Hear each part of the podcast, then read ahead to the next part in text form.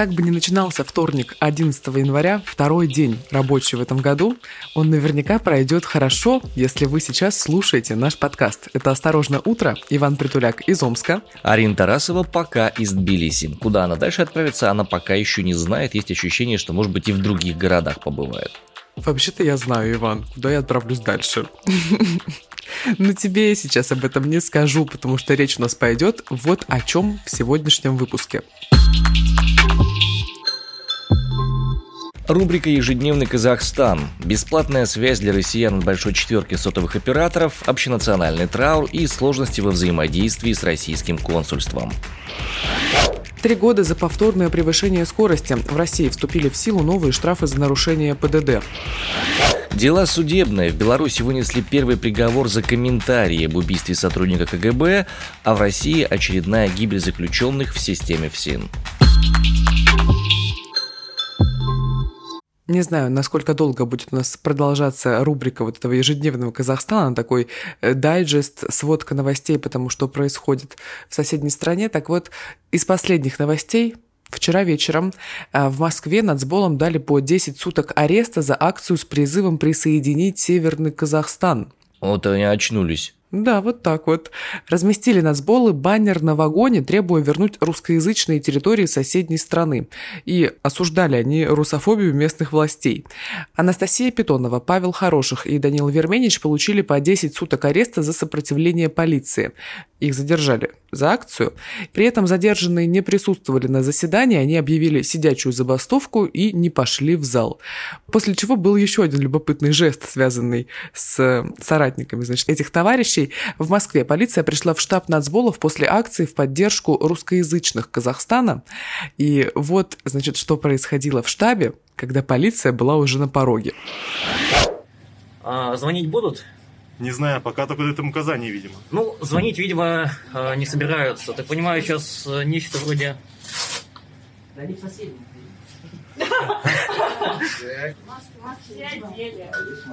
О, о, ничего себе! Можно? Они позвонили. Удивлялись, видишь, как тому, что, значит, представители правопорядка позвонили в дверь. Видимо, обычно они этого не делают. Три активиста получили по 10 суток за сопротивление полиции, и после, собственно, представители правопорядка пришли в штаб нацболов в Москве, и вот, значит, нам слышна речь, как э, видят на кадрах э, камер видеонаблюдения буквально десятки сотрудников, там с собаками они приехали, в общем, буквально целая команда я рад, что каким-то образом а, поддерживают, так сказать, движуху вокруг этого еще и наши замечательные нацболы, в кавычках. А где-то же около тебя Северный Казахстан. Как бы не просто около, он вот тут по прямой от меня. В принципе, вот я сейчас на перекрестке главном городском нахожусь, да, вот из окна его вижу, и из там есть видно. направление на Павлодар, да. Ну, я помню, когда едешь на поезде, проезжаешь границу с Казахстаном, там заходят собаки, э, значит, все проверяют. Ну, не собаки, конечно. Ну да. Они в том числе. Ну, история по поводу присоединения Северного Казахстана вряд ли может сыграть хоть каким-то позитивным образом для тех людей, которые живут на территории Северного Казахстана. Даже наоборот. А, скорее, это вызовет еще больше противоречий, еще больше нарастания напряженности некоторой, а, которая сейчас там бьет изо всех щелей и очень сильно затрудняет нормальные эвакуационные процессы и прочее, и прочее. Кстати, об этом. А, жители Москвы несут цветы к посольству Казахстана, проявляют они солидарность в связи с, э, с ситуацией, которая сложилась в Казахстане.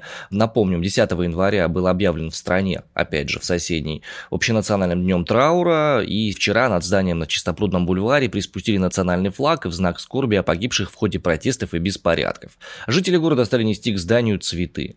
До сих пор у нас нет точной информации о том, сколько человек из мирного населения погибли, сколько человек из силовиков также пострадали и погибли. Этой информации нету, потому что те вещи, которые публикуют публикуются официальными СМИ, через какое-то мгновение этими же СМИ опровергаются, от протестующих данных особых не поступало, и в стране в настоящий момент э, практически нет внутренней связи. Многие из казахстанцев, наших знакомых, которые живут у нас, э, родственники, друзья, говорят, что они узнают о ситуации в родном городе исключительно по сообщениям телеграм-каналов, которые принадлежат российским создателям.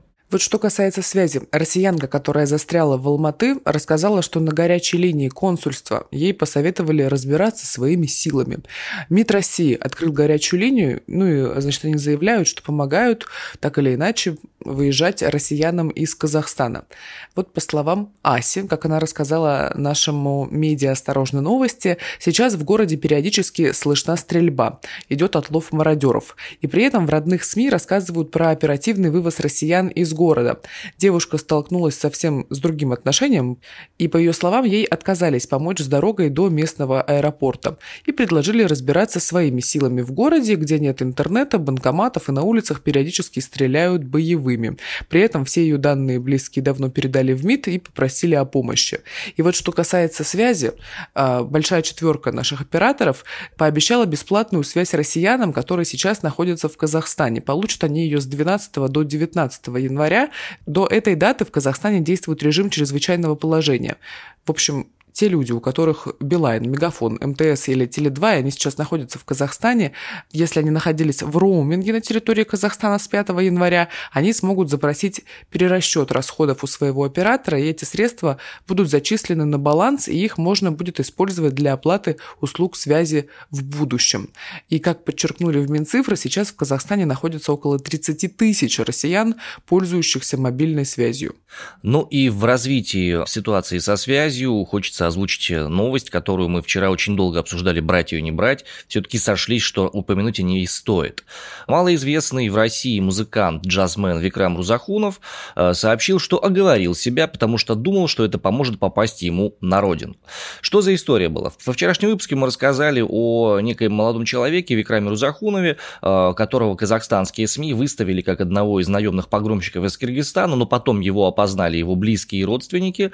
Кыргызстанский МИД отправил ноту протеста э, в Казахстан, и вот буквально вчера вечером удалось им выцарапать Викрама из э, нежных, но сильных рук казахстанских силовиков и вернуть его обратно на родину. Э, по словам Джазмана, ему сообщили сокамерники, что если ты признаешься про участие в протестах за деньги, тебе дадут возможность отправиться в Бишкек. В протестах он сам не участвовал, как он говорит, все синяки он якобы получил во время задержания. Друзья его предполагают, что его могли задержать из-за внешности, он уйгур по национальности, национальности, и, судя по всему, кому-то было удобно выставить приезжего из соседней Киргизии погромщиком и мародером. Минюст Киргизии, в свою очередь, потребовал Генеральной прокуратуры Республики Казахстан возбудить уголовное дело о пытках в отношении музыканта Викрам Рузахунова. Все еще не понимаю, почему мы с тобой это обсуждаем. А, потому что, на мой взгляд, это очень важный знак того, как именно работают силовики, как именно работают СМИ в государстве, в котором очень сильно э, влияние как раз и на СМИ, и на силовые структуры вышестоящего руководства. Как будто это не новость. Я понимаю, но просто для меня это очень точный знак того, как нужно относиться к официальной информации, на всякий случай. То есть реально в Казахстане изо всех щелей говорили, что вот погромщик и человек, который очень весь из себя плохой. По официальному телевидению про это говорили. Когда им сказали, что это не так, что это, эта информация опровергается, наоборот, утверждали, что нет, это вообще другой человек, это не Викрам и ничего подобного. Только когда МИД возбудился соответствующего государства, решили человека обратно вернуть, а при этом его задержали, его били, его заставили себя оговорить, в связи с чем возникают основания сомневаться хотя бы в некоторой информации, которую официальные СМИ казахстанские предоставляют. А раньше ты не сомневался? Не очень понимаю твоего сарказма, просто это очень показательный кейс как мне кажется. Но мне кажется, он такой очевидный. Ты знаешь, банальные истины, они тем и прекрасны, что они актуальны в любое время года. В России с 10 января ужесточено наказание для водителей за повторное нарушение правил дорожного движения. Ой, там какая-то жесть абсолютная. Ну, знаешь, мне кажется, наоборот, что это круто, потому что вот где-где, а в ПДД усиление штрафов все-таки влияет на соблюдение правил дорожного движения. Подожди, так там, по-моему, за превышение скорости тебе три года колонии. Нет, там не просто за превышение скорости, там за неоднократное, за повторное нарушение скорости. Это немножко разные вещи. Давай, детализируй детализирую. Неоднократный выезд на встречную полосу, встречные трамвайные пути или превышение скорости более чем на 60 км в час грозит лишением свободы на срок в 3 года. Управление любым транспортным средством после лишения прав грозит двумя годами лишения свободы. А, суд может выбрать отправить человека в тюрьму, либо приговорить к обязательным работам до двух лет, либо же назначить штраф от 300 до 500 тысяч рублей, либо штрафовать в размере зарплаты за период от двух до трех лет по вышеупомянутым правонарушениям. Если кто-то уже был судим по этим статьям, но совершил за год очередную серию грубых правонарушений, ему грозит до 6 лет колонии, либо принудительной работы до that. Трех лет соответственно. Причем, что важно иметь в виду, а, подобного рода действия статьи не распространяется на фиксацию правонарушений автоматическими средствами. То есть камеры дорожного вот этого наблюдения за дорогой, если они будут фиксировать некие правонарушения, то вышеупомянутые штрафы не относятся к их действию. Привлечь к ответственности может только конкретный отдельно взятый инспектор ГИБДД. Поправки эти приняли они в 2021 году. В пояснительной записке к законопроекту говорилось, что водители перестали пугать штрафы и административная ответственность. Кроме того, э, в Москве появилось предложение ценное э, на 5000 штрафовать тех людей, которые модифицируют глушители своих автомобилей. И в Москве, судя по всему, эту историю примут, и потом этот опыт распространят по всему э, нашему замечательному государству. Арин, ты любишь, когда люди ездят с очень громким глушителем? Ты знаешь, мне так все равно, если честно, на эту Тебе ситуацию. повезло, тебе повезло. Наверное, просто у меня под окнами никто особо не ездит. Вот, тебе повезло. А, Я живу на центральной улице, еще раз скажу, моего родного города, и когда летом начинают ребята на заниженных машинах, красивых, раскрашенных, с неоном, в 2 часа ночи показывать, какие у них мощные сабвуферы, какие у них э, сильные выхлопные трубы, Хочется себе такую же тачку. Нет, я не хочу такую же тачку по той простой причине, что ездить, Ваня, я шучу. ездить э, на ней можно будет в нашем городе, по крайней мере, по трем только улицам, одна из которых центральная как раз. Вот. Я себя чувствую, как, я не знаю, как человек в зверинце в каком-то, где альфа и бета и гамма самцы орут, у кого крик громче. Вот прям так я себя ощущаю. Вот представляешь, у тебя бы была такая машина, и ты бы, значит, для жены под окнами дрифтовал. Ну и чтобы она... Арин, есть ощущение, что ты не совсем правильно понимаешь, в чем суть семейных отношений заключается в этом И контексте. она бы такая, Если бы я «Уу, дрифтовал Иван!» для жены под окнами, самое важное и самое дорогое, что мне бы светило, это бросок в голову вазы. Потому что пока я тут дрифтую под окнами, дети не кормлены, посуда не помыта и все остальное. Иван дрифтовал под окнами в 2 часа ночи, вместо того, чтобы зарабатывать деньги. Дрифтун. да. Редкостный дрифтун. Есть подозрение, что одну из историй 21 года, к сожалению, мы забираем с собой в 22 И это история и массив данных, которые опубликовал проект gulagu.net о пытках в колониях. Из последних новостей в ангарской колонии умерли двое заключенных. Вот как раз гулагу.нет сообщил, что у одного из них перерезано горло, а во ФСИН заявили о суициде. Один обвиняемый и один осужденный скончались 6 и 9 января, говорится в сообщении ведомства. Предварительной причиной смерти обвиняемого, который по медицинским показаниям содержался в палате 1, во ФСИН назвали самоубийство. По данным правозащитников из гулагу.нет, у заключенного было перерезано горло. Осужденный скончался от сердечно-сосудистой недостаточности, заявила пресс-служба ведомства. И по факту смертей заключенных проводится проверка. Во ФСИН также опровергли информацию о смерти заключенных ИК-2 в результате голодовки, которую в конце декабря объявили трое осужденных. Ведомство утверждает, что объявившие голодовку прекратили ее и уже принимают пищу. Я напомню, что в конце декабря прошлого года несколько заключенных ИК-2 объявили голодовку и вскрыли себе вены из-за условий содержания. Об этом сообщал наш проект «Осторожно новости». И по нашей информации, сотрудники колонии отказывали протестовавшим в медицинской помощи и угрожали расправой. Региональное управление ФСИН опровергало применение насилия к осужденным. И вот после массового вскрытия вен, значит, пришли врачи, сделали перевязку, и это все, что произошло. Также по информации медиа «Осторожно новости». Ну, я, честно говоря, даже не знаю, как комментировать это. Судя по всему, есть ряд органов Российской Федерации, которые ничему особенно не учатся. Или учатся чему-то, что только ухудшает положение людей в них содержащихся. Ну, о делах судебных мы можем говорить не только в России. Вот что происходит в Беларуси. В Беларуси вынесли первый приговор за комментарий об убийстве сотрудника КГБ. Житель Могилева получил два года колонии. Суд Ленинского района Могилева приговорил 45-летнего местного жителя Г, полное имя его не называется, к двум годам колонии общего режима и штрафу в 100 базовых величин за комментарий в соцсетях об убийстве сотрудника КГБ в Минске. Если что, 100 базовых величин – это почти 93 тысячи рублей или 3200 белорусских рублей. Но меня беспокоит история с тем, что за слова человека сажают на два года. Это как-то странненько. Суд признал жителя Могилева виновным в публичном оскорблении представителей власти в связи с выполнением ими служебных обязанностей. Как установила прокуратура и суд, 28 и 9 сентября 2021 года вышеупомянутый господин разместил в, далее цитата, деструктивном телеграм-чате оскорбительные комментарии в адрес убитого сотрудника КГБ Беларуси Дмитрия Федосюка и других силовиков. Подсудимый как несложно догадаться, признал вину полностью, у него изъяли мобильный телефон как средство совершения преступления, об этом говорит в сообщении прокуратуры, и, в общем, сейчас ему назначили два года, соответственно, лишения свободы с соответствующими штрафами.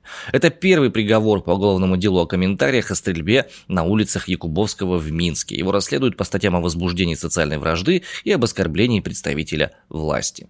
Ты знаешь, мне кажется, это новость из разряда, когда ты видишь заголовок и просто уже тяжело вздыхаешь. Ну, потому что есть ощущение, что легче там длительное время не будет. А смотря на заявления, которые в последнее время делает э, президент Казахстана Такаев, становится страшненько, потому что какая-то вот зеркальная какая-то ситуация, судя по всему, намечается. И тут и там беспорядки, и тут и там погромщики, и тут и там сначала были протесты, а потом появились боевики, и тут и там все инспирировано из-за рубежа. Не знаю насчет э, схожести ситуации, мне кажется, что в Беларуси все развивалось немножко по другому сценарию и развивалось все сильно дольше там. Ну, думали об этом Иван и наш коллега Сергей Простаков в спецвыпуске, который называется «Что происходит в Казахстане?». Он все еще актуален, все еще лежит на всех платформах, так что если вы хотите погрузиться в повестку казахстанских новостей, казахстанских событий, приходите слушать. Господа, долго-долго э, не было в наших новостях коронавируса, и вот он появился опять. Правда, очень необычным способом. Вань, вчера был. Ну, сутки же не был. Ну, слушай, не был. ну мы с тобой редко говорим о спорте, нужно это признать. Будем откровенны, никогда мы про него почти не говорим, а сейчас как-то так совпало, что коронавирус со спортом оказались связаны. В Австралии близится к концу один из самых громких спортивных скандалов, который напрямую связан с пандемией. Первая ракетка мира, серб Новак Джокович, в судебном порядке добился возвращения австралийской визы, которую у него отобрали после прибытия в Мельбурн в прошлый четверг из-за отсутствия прививки прививки от коронавируса. Правда, у правительства Австралии все еще есть возможность повторно аннулировать эту самую визу, э, и в таком случае он лишится права посещать Австралию в течение трех лет. Но, во всяком случае, Джокович уже провел на кортах Мельбурн-парка первую тренировку. История там реально практически детективная. Что там вообще случилось? Джокович, он известен своим скептическим отношением к всеобщей вакцинации. Он сам до сих пор не сделал прививку от коронавируса, которая является необходимым условием, чтобы люди могли в Австралию приехать на Australian Open соответственно. Подожди, так его, получается, пустили в страну, и он там сейчас находится и играет без вакцины? Вообще нет, вообще он пока еще не играет, сейчас, ну, там реально такая очень интересная, непонятная и странная история. А, он не вакцинировался, тем не менее, австралийские власти дали ему разрешение на участие в турнире, а, и решение прошло через две инстанции, на уровне штата Виктория, столицей которой является Мельбурн, и на уровне федеральном австралийском, соответственно. Около суток допуск Джоковича на самый любимый им турнир Большого Шлема выглядел едва ли не главной победой активаксеров за всю историю, но пограничники Мельбурна поступили очень по-своему. Пока Джокович летел где-то над Индийским океаном, миллионы австралийцев, которые устали сидеть на карантине, задались вопросом, а собственно почему к ним летит пусть и великий, но привитый чемпион. И премьер Австралии Скотт Моррисон сказал, что если обоснованности отвода от прививки у него не будет, то следующим рейсом он отправится домой. Он приземляется в среду в 23.30 в аэропорту Тулла Марин на лайнере Эмиратов. Он обнаруживает, что в Австралии ему не сильно рады Влады, Джокович, соответственно, пограничники, несколько часов его никуда не пускают, аннулируют визу, не дают ему возможность связаться с представителями тенниса Австралии со своими адвокатами. Утром юристы Джоковича подают апелляцию на это решение, но рассмотрение иска было назначено лишь на вчерашний день. И серб на четверо суток застрял в парк-отеле, гостинице, где находятся иммигранты, добивающиеся въезда в Австралию. Но почему мы говорим об этом сегодня? Потому что сегодня, 11 января, все-таки и будут принимать решения касательно пребывания Джоковича в Австралии. Совершенно верно. Вчера судебная инстанция вынесла очень необычное и интересное решение. Энтони Кейли, судья Федерального окружного суда, открывал заседание в понедельник с небольшим запозданием. Главная фишка заключалась в том, что Джоковичу вернули визу обратно по формальным причинам. Дескать, он по закону имел право на получение помощи адвокатов своих до 8.30 утра.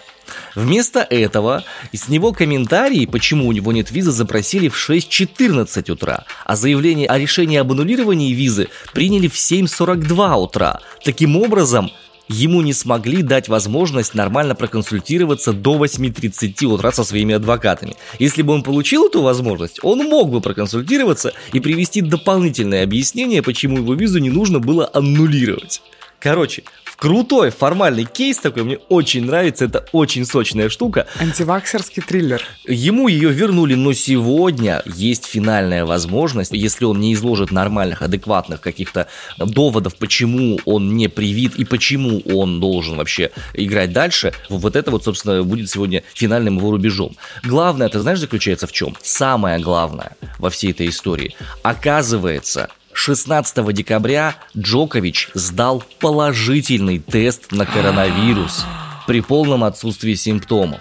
При этом 17 декабря он награждал ведущих молодых сербских теннисистов в своем собственном теннисном центре, а 18 декабря он участвовал в фотосессии Леквип и дал интервью этому изданию и во время разговора отрицал, что заразился коронавирусом. Ты прикинь? Слушай, ну я считаю, его просто должны сейчас выслать из Австралии, учитывая этот факт. Там, судя по всему, вступает сейчас в конфликт большие деньги, потому что кто будет смотреть на Australian Open, если первый претендент на первое место в нем не будет участвовать? А наши играют там в этом году? Да, у нас там есть э, претендент на звание первой ракетки мира. Ну, Медведев или Рублев? Медведев, да, Медведев. Окончательное решение будут принимать сегодня по вопросу аннулировать или не аннулировать ему эту самую визу.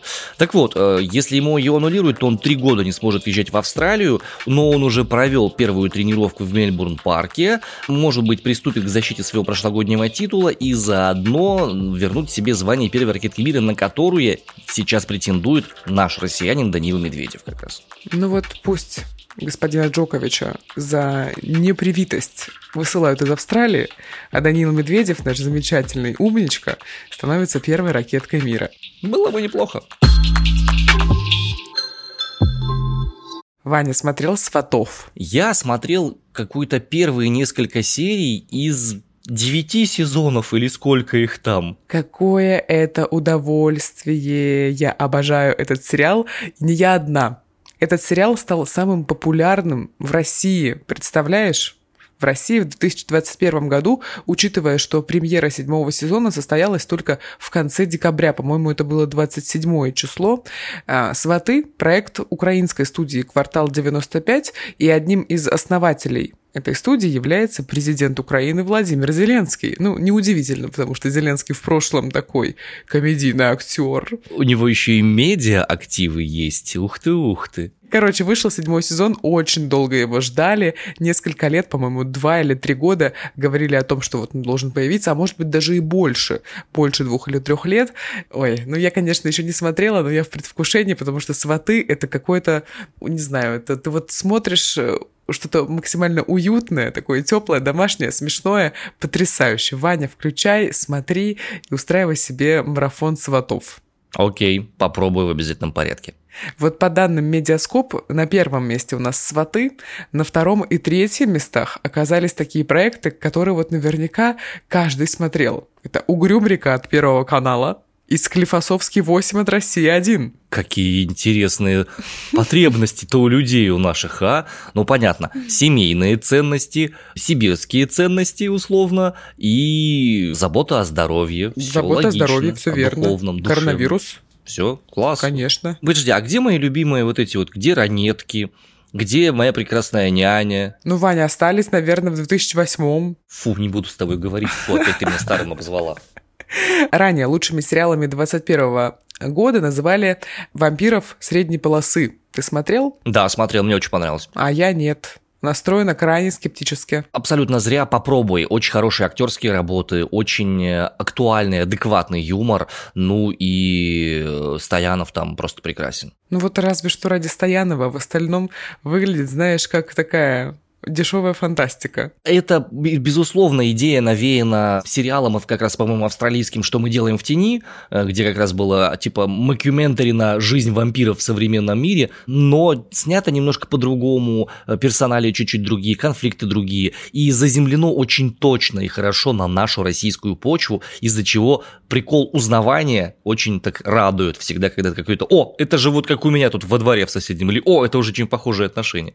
Рекомендую, глянь. Ну пока что у меня на очереди Don't Look Up, премьера громкая на Netflix с огромным, вообще каким-то гигантским актерским составом, там и Ди Каприо, и Мэрил Стрип, и Дженнифер Лоуренс, и прочее-прочее. Вот, многие, конечно, очень хвалят, хотя тоже зрители были настроены скептически, потому что такой коктейль из знаменитостей чаще всего выливается какую-нибудь пошлость или что-то некачественное, потому что каждый тянет одеяло на себя. На Фейсбуке видел я отзывы многих своих коллег из медиасферы, и они все говорят почти, что это очень крутая, очень жесткая сатира на состояние современного медиапространства и вообще, в принципе, современного общества. Да-да-да. Сатира на все такое ощущение это. Посмотрим. Вернемся из недр Нетфликса на землю нашу, русскую, и напомним вам о том, э, какая погода происходит, какие э, осадки выпадают в разных регионах нашей необъятной. В Задах Иркутской области сегодня минус 14, и первый раз вижу, чтобы э, сайты с прогнозами говорили «мгла». Вот прям так и написано «мгла». Ой, ну звучит очень по-иркутски. В Животинках Калужской области тем временем минус 5 и снежно. Ну а в деревне Дно Псковской области, которая неоднократно уже появлялась в наших прогнозах, сегодня всего-то минус 6 и облачность переменная, то есть и даже со дна что-то видать. Ну, когда совсем не по-январски, хочу сказать, у нас в России. Кстати, вообще общее ощущение, что э, зима в этом году, она какая-то такая теплая, подозрительно. Ну, естественно, у нас же тенденция на глобальное потепление. Да, конечно, и тем, кто не верил в глобальное потепление, вот вам, пожалуйста, показания. У нас вчера в Омске шел дождь, потому что был плюс один. Как бы то ни было, господа, есть вещи, которые не зависят от погоды, а именно ежеутренние выпуски программы «Осторожно, утро», которые вы слушаете прямо сейчас. И несмотря на то, сколько километров нас с Ариной отделяет, несмотря на то, какие события в стране происходят, вы о них узнаете самыми первыми, потому что ни свет ни заря, мы просыпаемся, где бы мы ни находились, подбираем самые актуальные новости и делаем так, чтобы вам было интересно. Вот Ваня сейчас смотрит на черный квадратик вместо моего лица. Ну нет, какие-то отдельные черты я угадываю. Зубы. Там улыбку, зубы, вот это вот все. Как бы то ни было, мы очень ценим ваши комментарии о том, что происходит. Мы очень ценим, когда вы даете нам обратную связь. Напомним, у нас есть очень круто функционирующий Инстаграм, в котором куча дополнительного контента есть. Помимо аудио есть еще куча видео. Вы можете там заявки свои оставлять на э, то, какие подкасты вам бы хотелось слушать. Там показывали, как Иван учился кататься на сноуборде. Да, было дело, было дело, совершенно верно. Вот, э, осторожно, подкаст называется наш инстаграм-аккаунт, обязательно заходите в него, обязательно подписывайтесь в Телеграме на канал Осторожно подкасты, на канал Осторожно новости в обязательнейшем порядке, ну и оставляйте свои комментарии на тех платформах, где это делать возможно, на Apple подкастах, на Spotify, будем с большим удовольствием ваши комментарии читать, озвучивать их. И ждите новых спецвыпусков. У нас на подходе будет очень крутая история, в которой Арина занимает ведущую роль, и мне кажется, что это будет очень классный материал, о чем пока рассказывать не будем, чуть попозже вы про это узнаете, но Арина рулит и рулит неплохо. Ну что, будем заканчивать, прощаться до завтра. Всем хорошего дня, хорошего вторника, первая рабочая неделя, пусть уже как-нибудь пройдет. Ну, пятница почти скоро, но каждое утро мы готовы вам скрасить. Иван Притуляк, Арина Тарасова. До завтра. Адьюшечки.